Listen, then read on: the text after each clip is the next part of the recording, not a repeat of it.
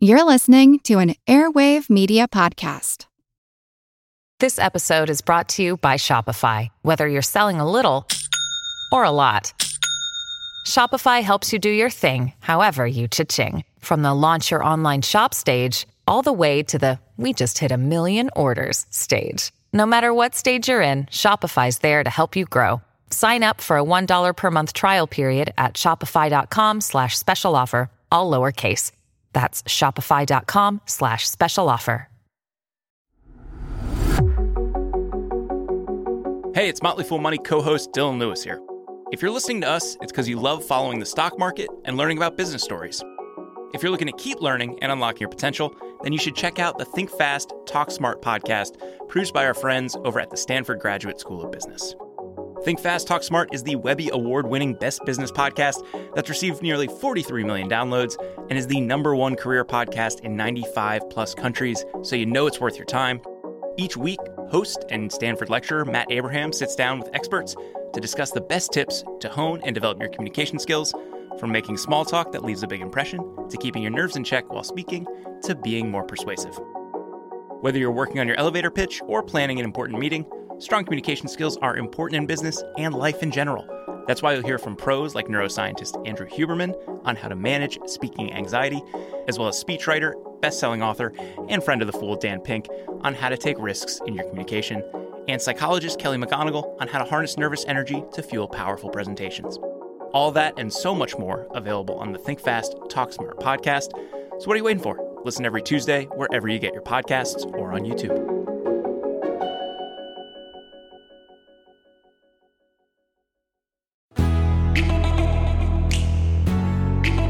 Hey everyone, I'm Jean Chatzky. Thank you so much for joining me today on Her Money. I'm excited about today's episode. I have been for a while because we are going to answer the two questions that I get asked most often whenever I go out to give a speech or whenever we are checking our mailbag. And they are when do I need a financial advisor?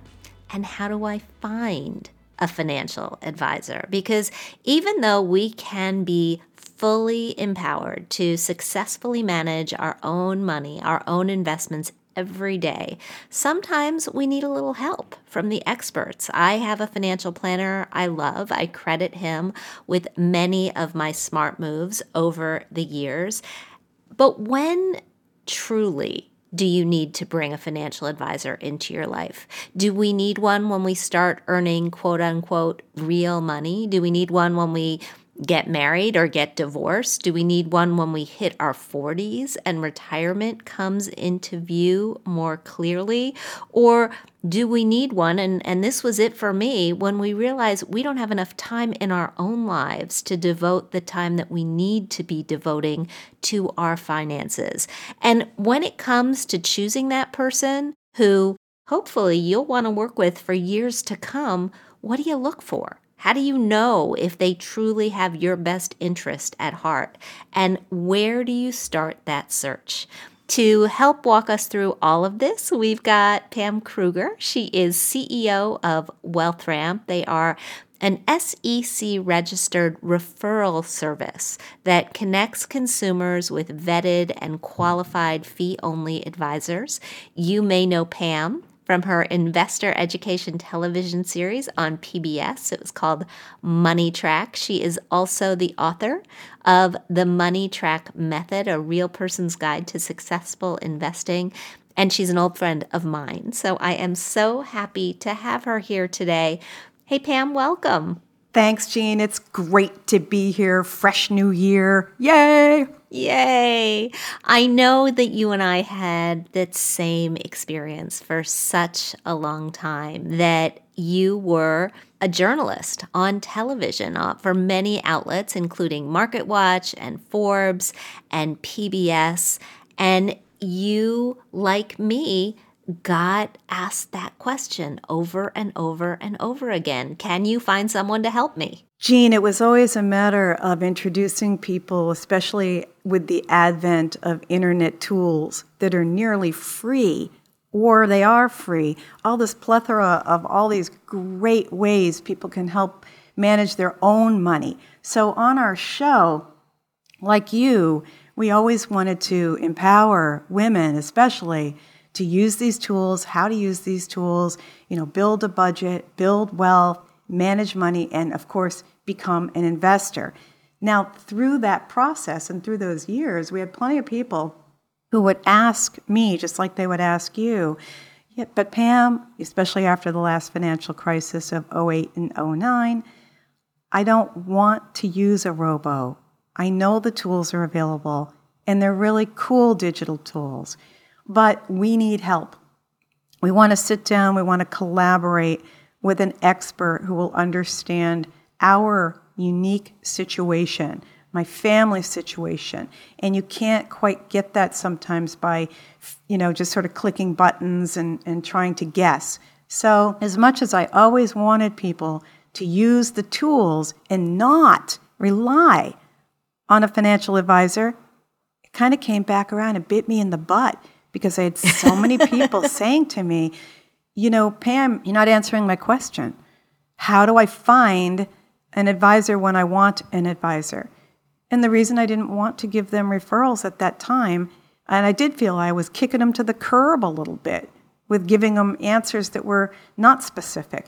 But my fear, Jean, was I can't give a referral to people I don't know very well because everybody's situation requires a different type of advisor expertise.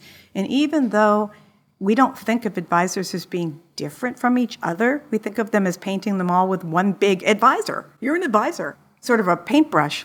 And the reality is, they are as different as we are. Let's take a quick pause and come back to the initial question. I mean, there are so many big issues out there for people right now when it comes to their finances in 2021. How do you know if you need somebody to help you or if you're just a little confused about an issue and you can do this work yourself? Where do you fall on the answer to that question? Is there a certain amount of money that you need? Is there an age that you hit? I mean, I teed up all of these questions at the start of the show. Is it marriage? Is it divorce? Is it some sort of life event? How do you know if you need a real person? So, by talking to people week in, week out, doing this for years, just like you, what I find is that it falls into two categories you know, people who are beyond the free tools, like we talked about, and they realize that they either need help or they really want help. The need help category are the people who say, There's a lot at stake. I don't want to make a mistake. I've got money that I've saved and worked my tail off to have in my 401k, and, and now I'm about to retire. Or you know, I have stock options. I don't know what to do with them. I don't know how to avoid paying all these unnecessary taxes I might need to pay. Things like that sort of constitute a need. So they feel they need to have, it's not a want to have. And then you have a different category. You have someone who is like my niece, who is in her early 30s, and she doesn't, quote unquote, need an advisor, right? But she feels she wants an advisor because she wants to set forth a map in front of her that will lay out the steps that she needs to take to be able to buy a house, save for a down payment, have enough emergency savings, be able to, you know, figure out how to sock away enough for retirement. So she wants to proactively get on top of it. So you've got the people who feel they need an advisor for something right now, red hot, lots at stake. And then you've got the people who say, no, no, I really want to pay for advice because I want to get it right. I want to build wealth. Those are sort of two categories. That makes a lot of sense. And thinking back on my own history, I mean, my ex husband and I, the first time we consulted a financial advisor was to figure out how much we could afford to spend on a house. And we didn't have an ongoing relationship with this advisor after you know, we paid for the advice, we got the advice, and then we went forward. And then it was some years before I consulted an advisor again, and that was okay. It doesn't have to be, I am hiring you and I'm going to pay you every quarter for the next decade. That's right. You don't have to marry the advisor. Um, and but on the other hand, the best financial plans are the financial plans that change as your life changes and they change with you. Because a financial plan can't be like a snapshot. It has to be a video because a financial plan has to move and change as your life is dynamic. So, as you get married, as you have children, as things come up in life, you may have a child with special needs, or you may have to take care of an aging parent in a way financially that you never planned on. So, life happens, and when it happens, that financial plan needs to change and adjust because you can imagine if you went back to the financial plan that you just mentioned, Jean, and you revisited it 10 years later and you tried to follow it, it would almost be like following a GPS that was stored in your GPS memory that you go back to that's taking you to Dallas, Texas when you really wanted to go to New York. It's good, really good to have the check in like you did. I love that. I think that as long as people understand that a financial plan does need to change. So you Absolutely. may not need the advisor for the ongoing part of it, but don't rely on a 10 year old financial plan. Totally agree. Totally agree. And I want to actually come back to that and what it means to having an ongoing relationship with an advisor and how much that relationship costs. But I'm getting ahead of myself. Before we do that, let's talk about choosing an advisor, finding an advisor, and talk to me a little bit about your company. So, you were a broadcaster, right? People know you from television. They've seen you for years on MoneyTrack, and you switched gears. Tell me about this this company that you started, and let me just explain to everybody that Her Money has decided to have a partnership with WealthRamp to help the women in our community find financial advisors. What is it, and why did you go in this direction? So, really, it was our viewers who created this company, created WealthRamp. My show was a nonprofit. And because of all those voices that I kept hearing saying, Pam, you're not answering my question. I really need a referral for an advisor.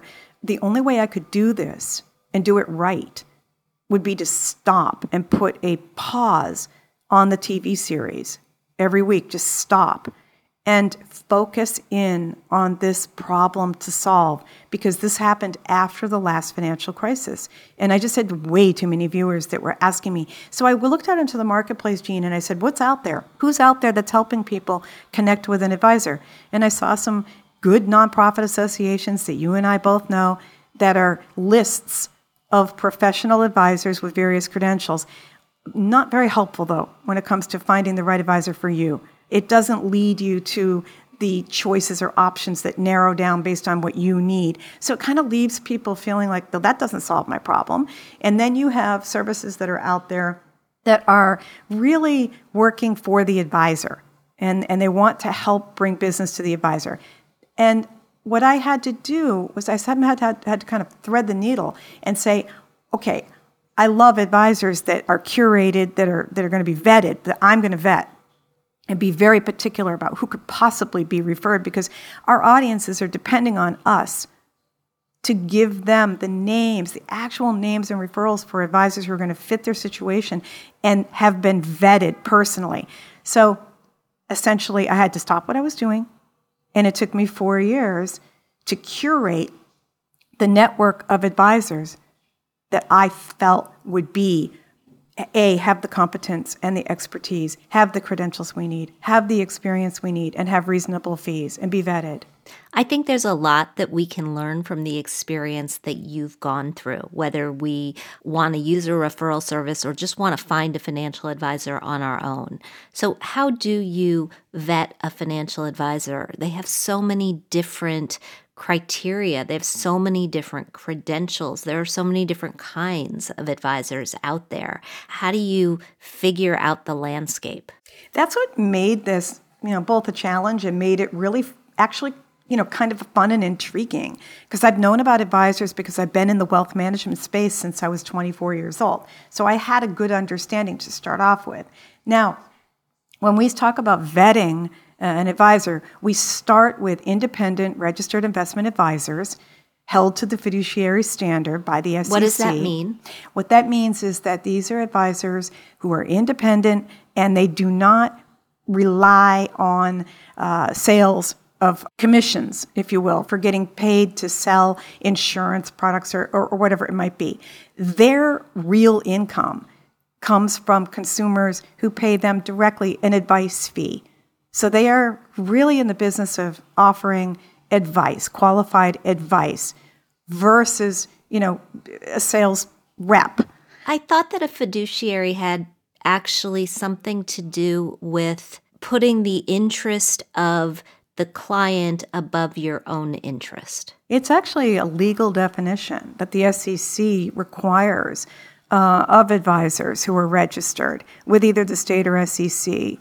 And it requires that these advisors are absolutely held to what's called the fiduciary standard, which means they have to act legally.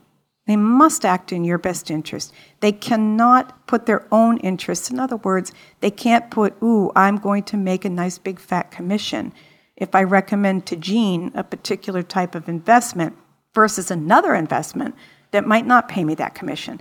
They're not they're not allowed to put their own self-interest ahead of your interest. That's what the meaning and the spirit of fiduciary really means. And so when it comes to money, of course, we want to have advisors who are holding themselves and are held to the fiduciary best practices. Let's put it that okay. way. So, what else do you look for? When you're looking for an advisor, a lot of people don't realize that there are background records that the regulators have where the advisors have to file every single year. And there's a narrative that's on the SEC's website. If you search for investment advisor search on the SEC's website, and then you just pop in their name or the name of the firm, and you're going to get a big, long, boring, dry narrative. It's not what's on their website. And it's what they file with the regulators that describes their fees, it describes their practices, it describes all the different ways that they can be compensated. It describes relationships that they have with uh, other, um, you know, funds or other fund managers or other insurance. Or it has everything in there that people really ought to read, but people are intimidated to go and read it and understand and interpret what's in there. So that's level one. That's not even true vetting yet. That's just pre screening. And what you're looking for, by the way, what we're looking for here is we want to avoid the advisors that we can see have a track record of complaints. And that's all on record. And then the second thing to avoid is when you can't find the advisor in the regulator's database, mm-hmm. you've got to run, don't walk, run. Huge red flag. They must be findable on the regulator's database, or you cannot work with them because that means they're not keeping up with the filings. Once you've cleared these initial hurdles, then what's level two? So, level two becomes now imagine that you've taken a big yellow highlighter and you've read tip to tail that entire narrative in the SEC records or in their in their records and you are yellow highlighting and flagging questions you might have. You're looking for ambiguities, you're looking for gray areas, you're looking for things that you might want to question. And that's when the next level happens where you have an interview with the advisor and you're looking to learn about the advisor's firm. You want to know the backstory. How did this firm come together? Who is the team? What's the expertise and deep bench of expertise within the team? If you're not a CPA yourself, is there a CPA within the firm? Does that matter to me? All these details about what brought the firm together, the history, who they are, and then really after that, Jean, it's a drill down of interviews after that to uncover a lot of details about the client experience. One of the things that I think is very, very frustrating about the industry is that advisors get paid in different ways. And so figuring out how much the relationship is actually going to cost you can sometimes be difficult to parse. How do you get to the bottom line? I really insist that we streamline it. I don't have time and you don't have time to listen to a big, long, convoluted story about their fees. What I want to know is please tell me every single way you're compensated. And I'd like that in writing. And then please tell me how your clients pay you. What are your fees based on? Can I pay you by the hour? Can I pay you by the project? Can I pay you on a yearly retainer? Or if I do want you to actually manage my investments and make decisions for me, can I and should I be paying you a uh, fee based on the assets under management? But guess what? Here's the good news. If you pull all those different ways you can pay an advisor together, spoiler alert, end of the movie is they all come out to be pretty much the same. Because at the end of the day, Jean, advisors are just like anybody else. They charge based on complexity and time into your case. And how much of my team's time did I have to spend on your case this year?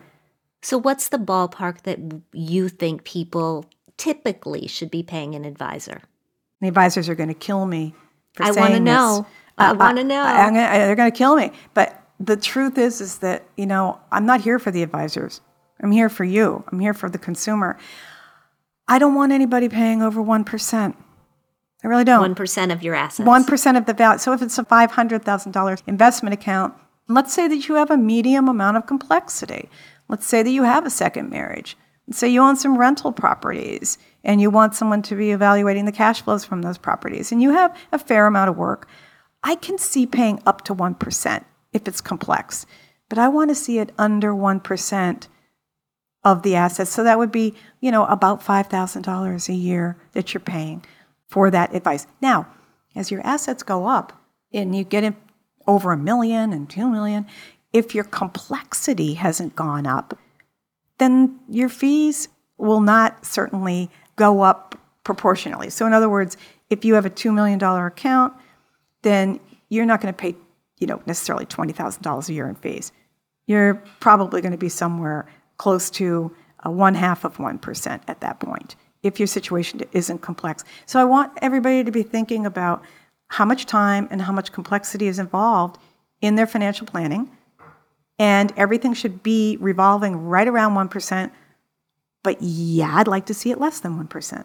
Absolutely. And I like when there is a an official sliding scale so that you can see that as you gain in assets, you pay less in fees. That's the way that my advisor works. And I, I think it's very transparent and I think it's very clear. Hey, everybody, it's Jean. If you want to continue unlocking your potential, then you should also check out Think Fast, Talk Smart, produced by our friends at Stanford Graduate School of Business. Think Fast Talk Smart is the Webby Award winning best business podcast that received nearly 50 million downloads. It's the number one career podcast in 95 countries, so you know it's worth your time. Each week, host and Stanford lecturer Matt Abraham sits down with experts to discuss the best tips to hone and develop your communication skills from making small talk that leaves a big impression to keeping your nerves in check while speaking to being more persuasive. Whether you're working on your elevator pitch or planning an important meeting, strong communication skills are critical to business. All that and so much more is available on Think Fast, Talk Smart. Listen every Tuesday wherever you get your podcasts or on YouTube. Dive into the heart of crime with Foul Play Crime Series. Immerse yourself in the most perplexing cases where each twist and turn is more baffling than the last. With riveting storytelling and detailed analysis, Foul Play brings the unsolved and unexplained to life, captivating your imagination. Listen to Foul Play Crime Series now, where every story is a puzzle waiting to be solved. I am talking with Pam Krueger. She is founder and CEO of WealthRamp, an SEC registered referral service that connects consumers with vetted and qualified fee only advisors. Let's talk about fit. How do you know if it's a good fit with an advisor? And so, when somebody goes through the WealthRamp process, if they do it, for example, on her money, they'll fill out a questionnaire and you and your team will serve up a few potential advisors that fit their criteria, basically. And then it's up to the customer, it's up to the consumer to reach out to the advisor. Nobody calls, which I felt was really important and was one of the reasons that I was willing to go there with you because I think it's nice that we get to take control of the process and we get to reach out and then have these interviews with these advisors. What are we looking for in terms of comfort level and fit and the squishier stuff that's hard to describe? Right. Well, you know, the one question that I really like people asking an advisor that kind of helps to get there with the fit is to know who are your typical clients. Because if the typical client of the advisor and the firm fit with your circumstances, then that's a good starting point that there could be a good fit because then you can drill down and say, and what are you doing for those typical clients year in, year out? What are you actually doing for them? So I feel like what we were asking in these questions is all about helping you identify and get very clear minded about what your priorities are. In other words, why do you think you want an advisor? What makes you feel like you need or want advice at this point in your life? And then we kind of go through those questions that narrow it down so that we're weeding out the advisors who are, first of all, they're curated. Obviously, it's a curated network of 250 advisors that are on the platform. And I'm very proud of all of these advisors in a multitude of ways for a lot of different reasons. So I'm really comfortable. Now, once someone has figured out what, you know, her priorities are, and, and they're saying, okay, this is the kind of advisor I need because the only advisors I'm going to recommend to you, and I won't ever recommend more than three, Jean. It'll always be three or, or under. You're going to find what you want within this three. You know, they're going to be three different advisors, but they're all going to fit your priorities. So let's say that you do have a family member who has special needs. You need an advisor who has had experience, boots on the ground with special needs trusts and special needs planning, depending upon, you know, how high functioning that family member may be, that dependent may be.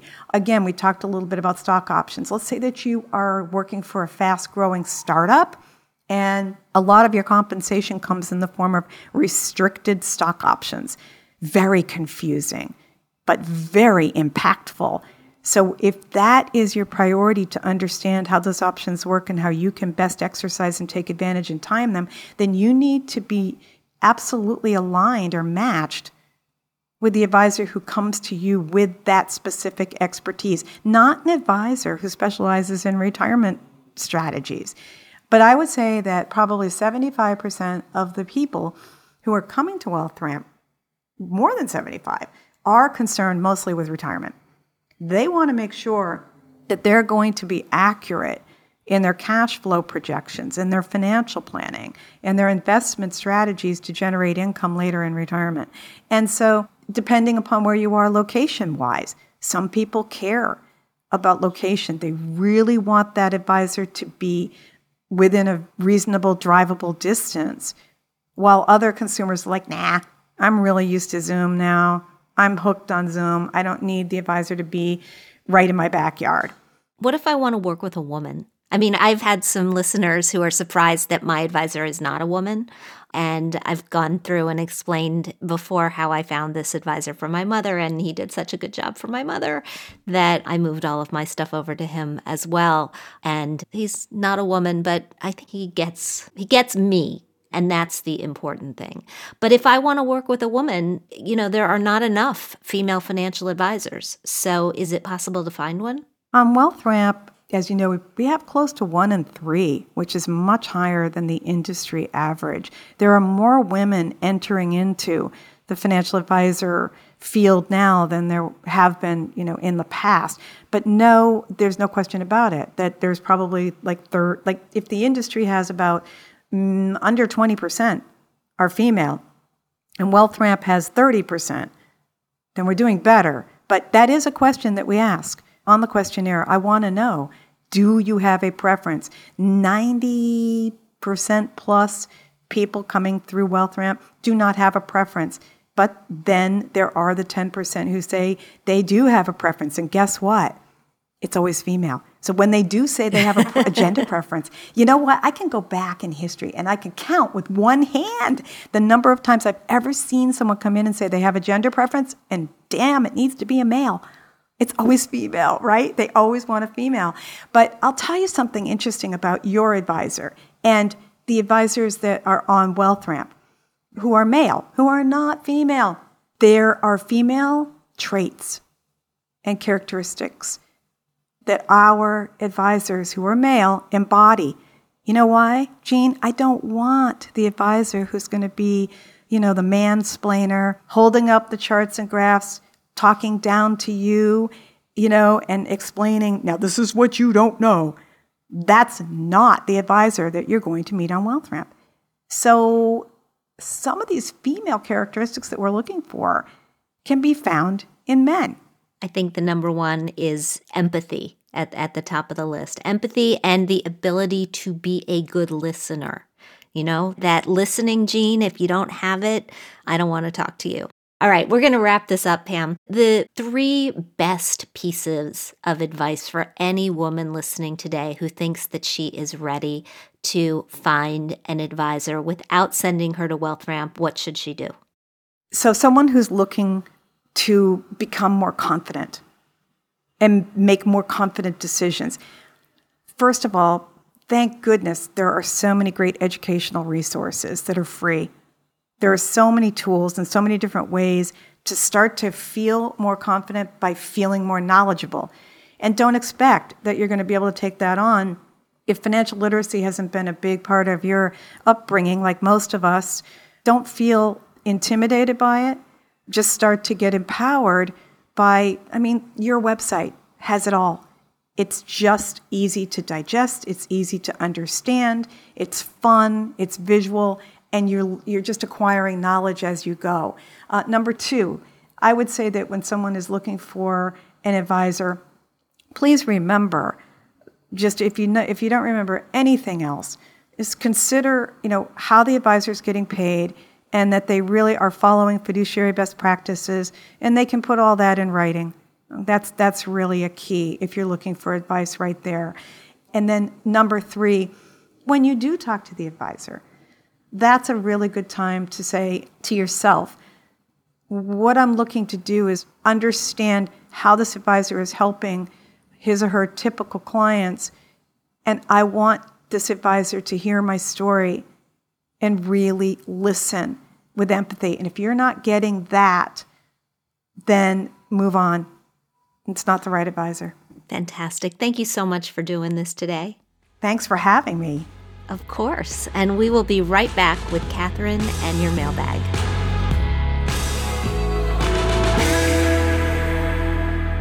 Kathryn Tuggle from hermoney.com, and our producer is with me at this point. Hi, Kathryn.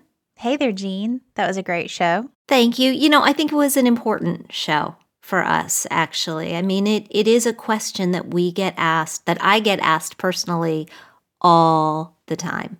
And I know, you know, as you go through letters from our mailbag, you are dealing with this constantly too. It's very, very difficult to know where to find good help. I mean, that's one of the reasons that I'm so proud that this show is sponsored by Fidelity because we know that Fidelity adheres to the SEC standard that requires that brokers put the best interest of the customer first. That's really important. But sometimes people want to find an independent advisor to work with as well. And that's why we partnered with WealthRamp. And so if people go to hermoney.com, they'll find the questionnaire that they can fill out to get Pam's vetted recommendations for an advisor. And you heard her. I mean, she's a tough cookie. Yeah, she really is. And but you know, I think that you have to be. I think when you've been in the industry for as long as she has, as long as you have, you have seen people get taken advantage of and people who stick with someone who's not the right fit just because it's the advisor that their husband picked out. So, you know, I do think that we are living in a new era where we do have choice and women are empowered to make these decisions like never before. No question. And I noticed that you picked questions for our mailbag today that are very much along these lines. So let's go ahead and answer a few of them. Absolutely. Our first question comes to us from Vera. She says, Hi, Jean and Kathryn. I don't know how common or strange the situation is in general, but here I am. My family and I live in LA. I work freelance in the arts, directing and working with singers at universities and private studios. Like with many freelance peoples, there are good years and not so good years. My husband earns very little despite all his true talents, which means I provide. And if I can't cover it all, my mother used to help out. We have no savings and no investments, and we live in a rental. I'm 64 years old, and we have three children between 25 and 31 years old, and all of them are independent now and doing well, which means at least our bad example of money management gave them the incentive to not repeat the pattern. My mother passed away in May of 2020 and left me around $300,000. Never before in my life have I dealt with so much money. I'm wondering three things. One, is there a crash course about investing to better understand how to deal with this windfall? Two, what would be the most intelligent approach to deal with this money? Three, how do I find a trustworthy financial advisor who doesn't just pull me over the table? I've been debating buying a duplex, hopefully generating income with one part of the property, but I'm concerned that the current timing might be wrong, and I don't know if we have sufficient monthly income to even keep paying the mortgage on the property. My fear is that we lose it all, as my husband is no friend of taking any responsibility. It feels a bit like I'm between a rock and a hard place, yet I also feel that there's a good way out and a way forward. I just can't see it yet. Could you perhaps give me some advice or tell me where to go? Many thanks in advance.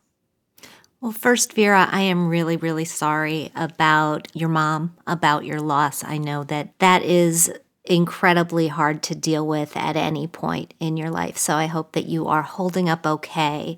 You are at a very, very interesting point in your life, not just because this inheritance, which you're right, presents an opportunity, but also because you're 64 years old. And so you didn't mention Social Security, but you are at the age where you should really be thinking hard about when is the right time in your life, both for you and for your husband, to start taking Social Security.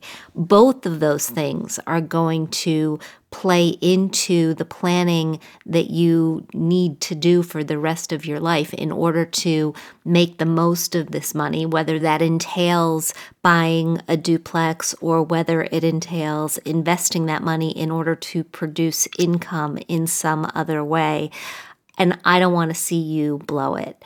And so I think this is a great time for you to sit down with a fee only financial advisor and try to make a plan. And you can absolutely use the questionnaire at hermoney.com to help put you in the right hands, but you can also uh, talk to people in your own world if you have friends who have advisors with whom they are happy about finding someone that is a good fit. I don't know that this is somebody that you need to manage the money for you. You may be able to put it to work and then continue to do this on your own, but you may decide it's a relationship that you want to continue. And both of those things are options for you. Financial advisors have become so, as you've heard me say before, democratic in that they are willing to sit down for a few hours, get paid a little bit of money, and give you some advice that you can then proceed with following. As far as your other questions, a crash course in investing. I was thinking of sending you to read one of Jason Zweig's books. Jason Zweig, I think, explains investing in plain English like few other people do. But I just checked my email and I noted that his latest column got dumped in my email over the past few minutes from the Wall Street Journal. And I, I, I, think that actually just starting to read his column in the Wall Street Journal on a regular basis, he writes every Saturday under the heading of The Intelligent Investor, would be bite sized education. And I think that's a very, very good place to start. Love that advice, Jean. Thank you so much. Sure. Our next question comes to us from Paulette. She writes Hello, Jean. I'm a faithful reader and listener, and I need a recommendation. I've been hoping to find a financial advisor who can also help me do my taxes. Does such a professional exist? If not, what types of professionals should I seek? I'm a senior living in Chicago, and I'd love to get recommendations on where to find someone in my area. Thank you so much for all you do. So, Paulette, there are financial advisors who come out of all sorts of industries. Some come from the world of investing, some come from the world of insurance, and some do come out of the world of tax. I would take a look at the website of the AICPA. That's the American Institute of Certified Public Accountants. They have a zip code locator, and you may be able to use that to point you in the right direction. Pam's questionnaire can also point you in the right direction. But let me just also mention that I know some financial advisors who happen to be accountants and yet they don't do taxes.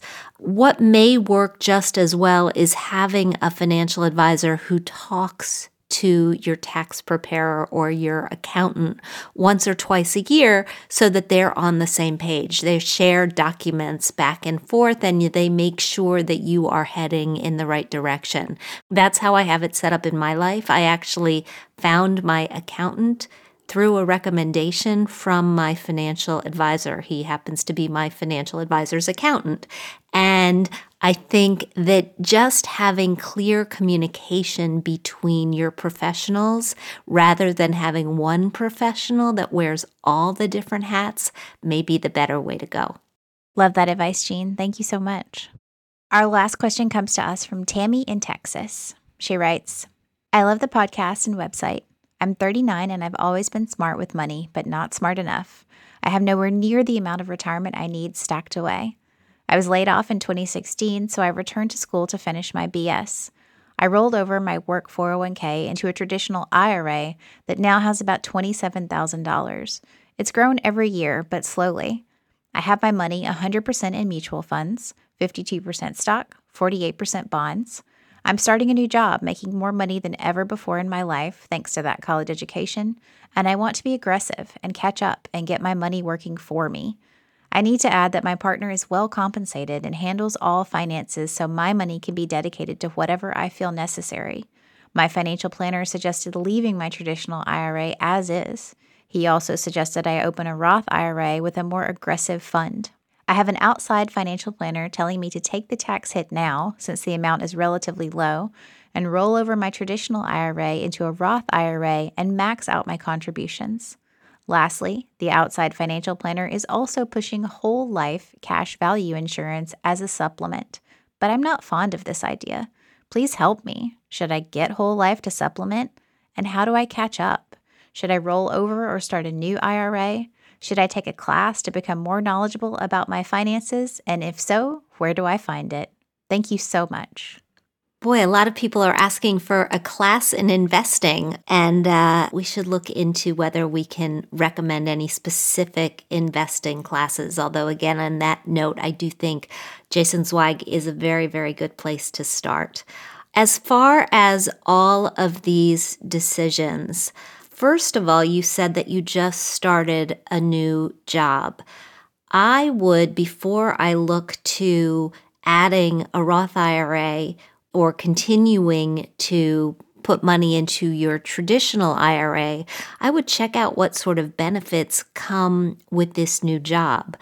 The first line item on your list should be contributing to any investment that is giving you matching dollars. So if you've got a 401k with this new job that you can contribute to, even if it doesn't match, the fact that you can make contributions through paycheck deductions may very well be the better decision. That's that's where I would look first. I'd also look to see if this new job comes with a health savings account as a choice for your health insurance because if you put money into an HSA, a health savings account each year, and then you pay for healthcare out of cash flow, that can become a supplemental retirement account. Again, that money can go in often through paycheck deductions.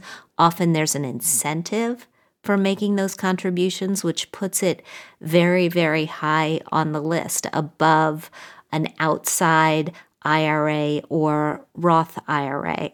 It sounds like you've got two different financial advisors, one inside maybe and one outside. And I not loving the advice from the outside financial advisor about whole life cash value life insurance because it doesn't sound to me as if you need it for life insurance reasons.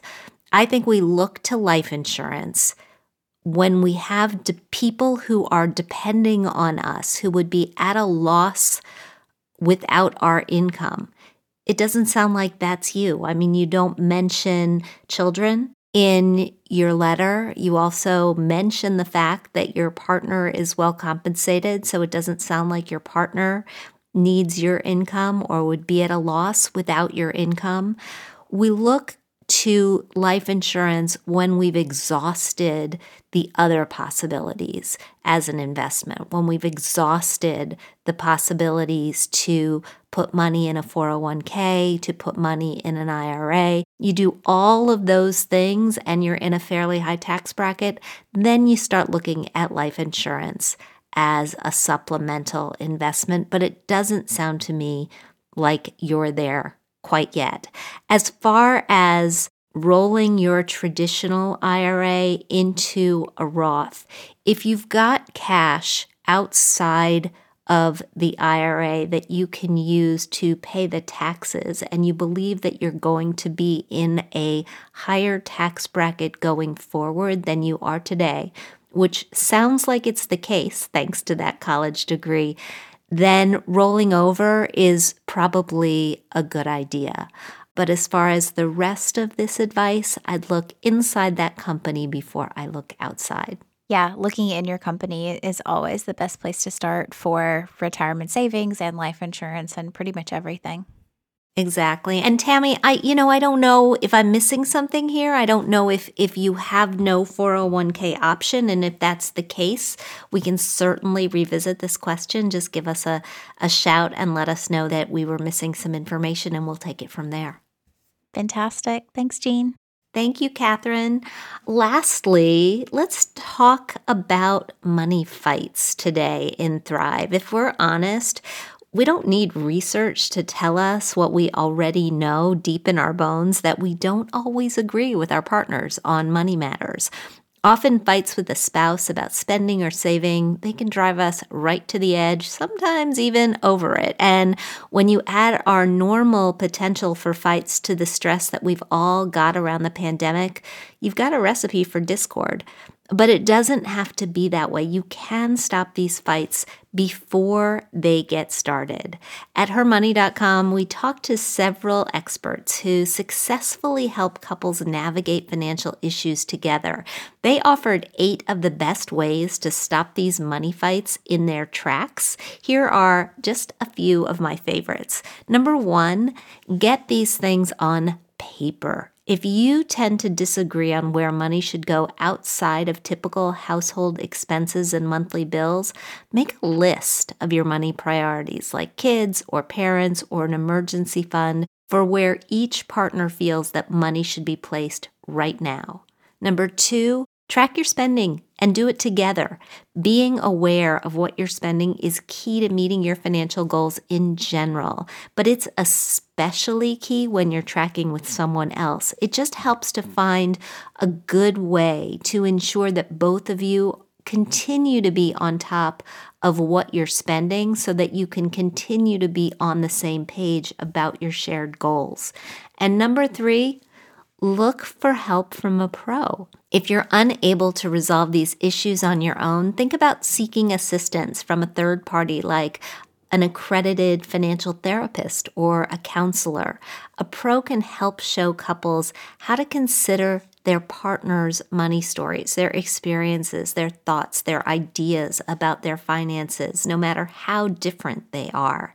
It truly is a great way to get to know each other and to reveal some areas that could use some extra work and some extra love. Thank you so much for joining me today on Her Money. Thanks to Pam Krueger for opening the door into the world of financial planning and helping us find somebody who can help us if that's what we're looking for right now. If you like what you hear, I hope you'll subscribe to our show at Apple Podcasts. Leave us a review. We love hearing what you think. We also want to thank our sponsor, Fidelity. We record this podcast out of CDM Sound Studios. Our music is provided by Video Helper, and our show comes to you through Megaphone. Thanks for joining us, and we'll talk soon.